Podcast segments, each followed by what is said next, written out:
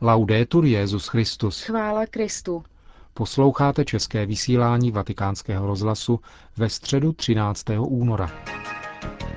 Ve Vatikánu pokračovala třetím dnem duchovní cvičení. Ve Vídni se koná Mezinárodní fórum o boji proti soudobému otroctví. Na závěr si můžete poslechnout jednu z improvizovaných odpovědí Benedikta XVI. na dotazy, kterému minulý týden kladli římští kněží během svého tradičního setkání s papežem. Přejeme vám hezký poslech. Zprávy vatikánského rozhlasu. Ve Vatikánu pokračují třetím dnem duchovní cvičení, kterých se účastní svatý otec a pracovníci římské kurie. Ve dvou dopoledních meditacích se kardinál Albert Vanoje zastavil o způsobu, jakým je v listu židům prezentován slib nové smlouvy a u Evangelia o svatbě v Káně Galilejské.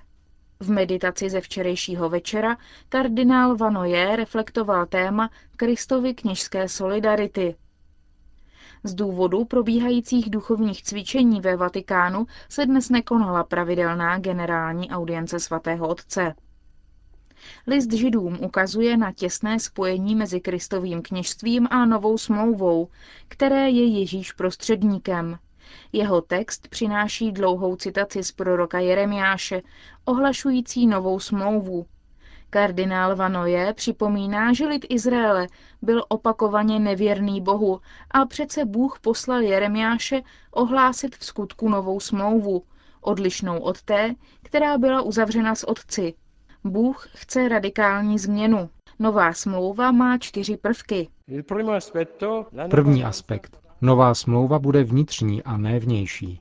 Druhý aspekt bude to vztah vzájemné dokonalé sounáležitosti Boha a lidu. Třetí aspekt nepůjde o ustanovení kolektivní, ale bude to osobní vztah mezi každým a Bohem. Čtvrtý aspekt tento vztah bude založen na úplném odpuštění hříchů. Nová smlouva tedy přináší proměnu srdce. Na Sinaji, pokračoval kardinál Vanoje, Bůh napsal svoje zákony na kamenné desky. Vnější zákony, které je třeba zachovávat, ale které nemění srdce osoby. Prorok Jeremiáš otevírá nádhernou perspektivu, říká kardinál Vanoje, ale nevysvětluje, jak Bůh svůj slib naplní. To odhalí až Ježíš při poslední večeři, když ustanoví svátost Eucharistie. Ježíš vezme kalich a řekne, to je má krev nové smlouvy. Nová smlouva musí být založená na krvi. Krvi, která se prolévá za všechny na odpuštění hříchů. Nová smlouva je tedy založena na Kristově krvi, tak máme chápat tuto smlouvu, která nás úplně obnovuje a uvádí nás skrze Krista do hlubokého vztahu s Bohem. Druhou meditaci věnoval kardinál svatbě v Káně, která se slaví právě pro ustanovení svazku. Kardinál Vanoje připomněl, že starý zákon, svazek mezi Bohem a jeho lidem, popisuje právě jako svatbu. Modloslužba je pak chápána jako nevěra, nicméně i v nejtragičtějších okamžicích, Pán neopouští od svého plánu spojení v lásce a slibuje novou smlouvu. V Káně Ježíš proměněním vody ve víno začne konat zázraky a zjevuje tak svou slávu. Ale jaká je Ježíšova sláva, ptá se kardinál. Je to právě sláva ženicha. Je to sláva štědré lásky, která dává dobré víno na závěr svatby. Evangelium také připomíná roli Ježíšovy matky Marie – Matka hovoří se synem o potížích ženicha s nedostatkem vína. Ježíš odpovídá způsobem, který odhaluje vývoj jeho vztahu s matkou. Patristický komentář vysvětluje, že nyní už není čas Marijin, tedy čas, v němž matka musí uvést svého syna do života, ale že už nastal čas Ježíšův, v němž on přebírá iniciativu a realizuje boží plán – Ježíš už nemusí poslouchat Marii, musí se chopit svého poslání spasitele. Maria, poznamenal kardinál Vanoje, se tak stává dvojnásobně matkou. Učí nás být poslušnými Ježíšovi. Toto evangelium nás staví před volbu ze dvou opačných duchovních postojů. Jedním je poslušnost Marijina. Na druhé straně postoj toho, kdo nechce přijmout změnu vztahu, kterou Ježíš nabízí. Vídeň. Takzvaný obchod se živým zbožím je jedním z nejhanebnějších a nejodpornějších jevů naší doby, které urážejí lidskou důstojnost. Zdůraznil to arcibiskup Agostino Marketo na Vídeňském fóru o boji proti tomuto zlu. Arcibiskup Marketo hovořil o postoji církve v boji s tímto zlem. Papežská rada pro pastoraci migrantů organizovala dva světové kongresy, zabývající se vysvobozením žen z ulice a také otázkou dětí ulice. Vatikánský úřad vybízí národní episkopáty, aby se na tomto poli angažovali spolu s řeholníky a s církevními združeními a hnutími. Pastorační působení má směřovat také ke klientům prostituce. Je zapotřebí lépe jim ukázat, že jsou příčinou vykořišťování žen. Sekretář Papežské rady pro pastoraci migrantů poukázal na Vídeňském fóru také na potřebu spravedlivého potrestání těch, kteří se provinili obchodováním s živým zbožím. Z jejich zabaveného majetku by bylo možné financovat pomoc ve prospěch obětí. Letošní setkání papeže s římskými kněžími, které se koná tradičně počátkem postní doby, mělo, jak už se poslední tři roky stalo zvykem, charakter přátelského sdílení dojmů mezi kněžími a jejich biskupem. Papež se bezprostředně vyjadřoval k různým tématům, která nanesli kněží ve svých vystoupeních. V jednom z deseti přednesených příspěvků poukázal Salesián Don Pietro Rigi na fakt, že se skázání a katechezí snadno vytrácejí slova jako poslední soud, ráj, peklo, očistec, ale také prvotní hřích a požádal svatého otce, aby se k tomu vyjádřil. Řekl jste správně, že základní témata víry se bohužel zřídka objevují v našich kázáních. V encyklice Spe Salvi jsem právě proto mluvil také o posledním univerzálním soudu a v té souvislosti pak také o očistci, pekle a rádi. Myslím, že my všichni jsme stále ještě ovlivněni výtkou marxistů, podle níž křesťané mluví jenom o onom světě a přehlížejí zemi. A tak chceme dokazovat, že se skutečně zajímáme o pozemské věci a nejsme těmi, kteří mluví o vzdálených skutečnostech, které zemi nepomáhají. Ačkoliv je ovšem správné ukázat, že křesťané se starají o zemi a my všichni jsme povoláni pracovat na tom, aby tato země byla skutečně městem pro Boha a městem božím, nesmíme přitom zapomínat na tu druhou dimenzi. Nebudeme-li na ní brát zřetel, nebudeme se dobře starat o tuto zemi.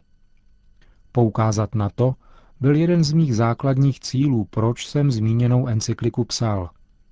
Není-li známo, co je poslední boží soud, neví-li se nic o možnosti pekla, radikálním a definitivním stroskotání života, nezná se ani možnost a nutnost očišťování. Potom se člověk nestará dobře o tuto zem, protože nakonec ztrácí kritéria.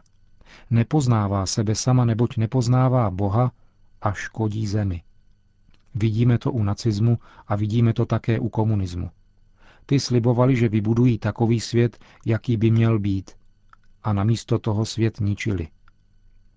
Během návštěv biskupů z postkomunistických zemí a Dlímina vidím stále znovu, že v těchto zemích byly ničeny nejenom planeta, ekologie, ale především a vážně byly poškozeny duše. Nalézt opravdu lidské vědomí osvícené boží přítomností je prvním úkolem rekultivace země. To je všeobecná zkušenost z oněch zemí. Rekultivovat zemi a respektovat volání bolesti této planety lze uskutečnit pouze opětovným objevením Boha v duši, otevřením očí pro Boha. Proto máte pravdu. Musíme mluvit o tom všem právě proto, že máme odpovědnost vůči zemi, vůči lidem, kteří tu dnes žijí. Musíme mluvit také o hříchu, jako o možnosti ničení sebe samých a tím i dalších pozemských skutečností. V encyklice jsem se pokusil ukázat, že je to právě poslední boží soud, který je zárukou spravedlnosti. Všichni chceme spravedlivý svět, ale nemůžeme napravit všechny škody minulosti, všechny lidi nespravedlivě mučené a zabité.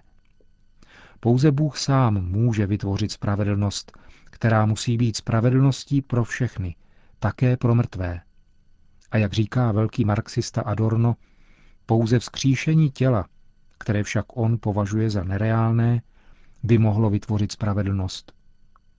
My věříme v toto vzkříšení těla, ve kterém si budeme všichni rovni. Dnes jsme zvyklí přemýšlet takto, co je to hřích. Bůh je velký, zná nás a proto na hříchu nezáleží. Bůh bude nakonec dobrý ke všem. To je hezká naděje. Ale je tu také spravedlnost a je tu i opravdová vina. Ti, kteří ničili člověka a zemi, nemohou usednout okamžitě k jednomu stolu s Bohem spolu se svými oběťmi. Bůh vytvoří spravedlnost. Musíme na to pamatovat. Proto mi připadalo důležité psát v encyklice také o očistci, který je pro mne pravdou tak samozřejmou, tak evidentní a také tak nezbytnou a útěšnou, že ji nelze opomíjet. Pokusil jsem se říci, že snad není mnoho takových, kteří se zničili do té míry, že jsou navždy nenapravitelní, že už v sobě nemají žádný prvek, na kterém by mohla spočinout láska k Bohu, že už v sobě nemají ani minimum schopnosti lásky. To by bylo peklo. Z druhé strany je zajisté málo nebo prostě nemnoho těch, kteří jsou tak čistí, že mohou do společenství s Bohem vstoupit bezprostředně. Velmi mnoho z nás doufá, že v nás je něco spasitelného, že tu je nějaká poslední vůle sloužit Bohu a sloužit lidem, žít podle Boha. Je však také mnoho a mnoho zranění, mnoho nečistoty. Potřebujeme se připravit, být očištěni. To je naše naděje. I s tolikerou nečistotou v naší duši nám nakonec pán dá možnost. Očistí nás svou dobrotou, která vychází z jeho kříže a učiní nás tak schopnými existovat navěky v něm. A tak ráj je nadějí. Je to konečně realizovaná spravedlnost. A dává nám také kritéria pro život, aby tento život byl určitým způsobem také rájem, aby byl jitřenkou ráje. Kde lidé žijí podle těchto kritérií, tam se trochu ukazuje ráj ve světě a je to vidět. Zdá se mi, že bychom měli více mluvit i o důkazu pravd víry, o nezbytnosti jít cestou přikázání. Ta jsou opravdu ukazateli cesty a ukazují, jak žít dobře, jaký život si vybrat. Proto musíme mluvit také o hříchu, o svátosti odpuštění a smíření. Upřímný člověk ví, že je vinen, že by měl začít znovu, že by měl být očištěn. A to je ta podivuhodná skutečnost, kterou nám dává pán. Je to možnost obnovy, existovat nově. Pán s námi začíná na novo a my tak můžeme opět začít náš život s druhými. Tento aspekt obnovy, restituce naší existence po tolika chybách, po tolika hříších, je velký příslip, velký dar, který církev nabízí a který například psychoterapie nabídnout nemůže. Psychoterapie je dnes tak rozšířená a také potřebná vzhledem k mnoha poškozeným nebo těžce zraněným duším. Avšak psychoterapie má možnosti velmi omezené. Může se jen trochu pokoušet vyvážit nevyrovnanost duše, ale nemůže dát opravdovou obnovu a překonat závažná onemocnění duše. Proto bude psychoterapie vždycky provizorní a nikdy rozhodující. Svátost pokání nám dává možnost obnovit se boží mocí až na dno. Ego te absolvo, já tě rozhřešuji, je možné, protože Kristus na sebe tyto hříchy, tyto viny vzal. Zdá se mi, že právě toho je dnes velmi zapotřebí. Můžeme být uzdraveni.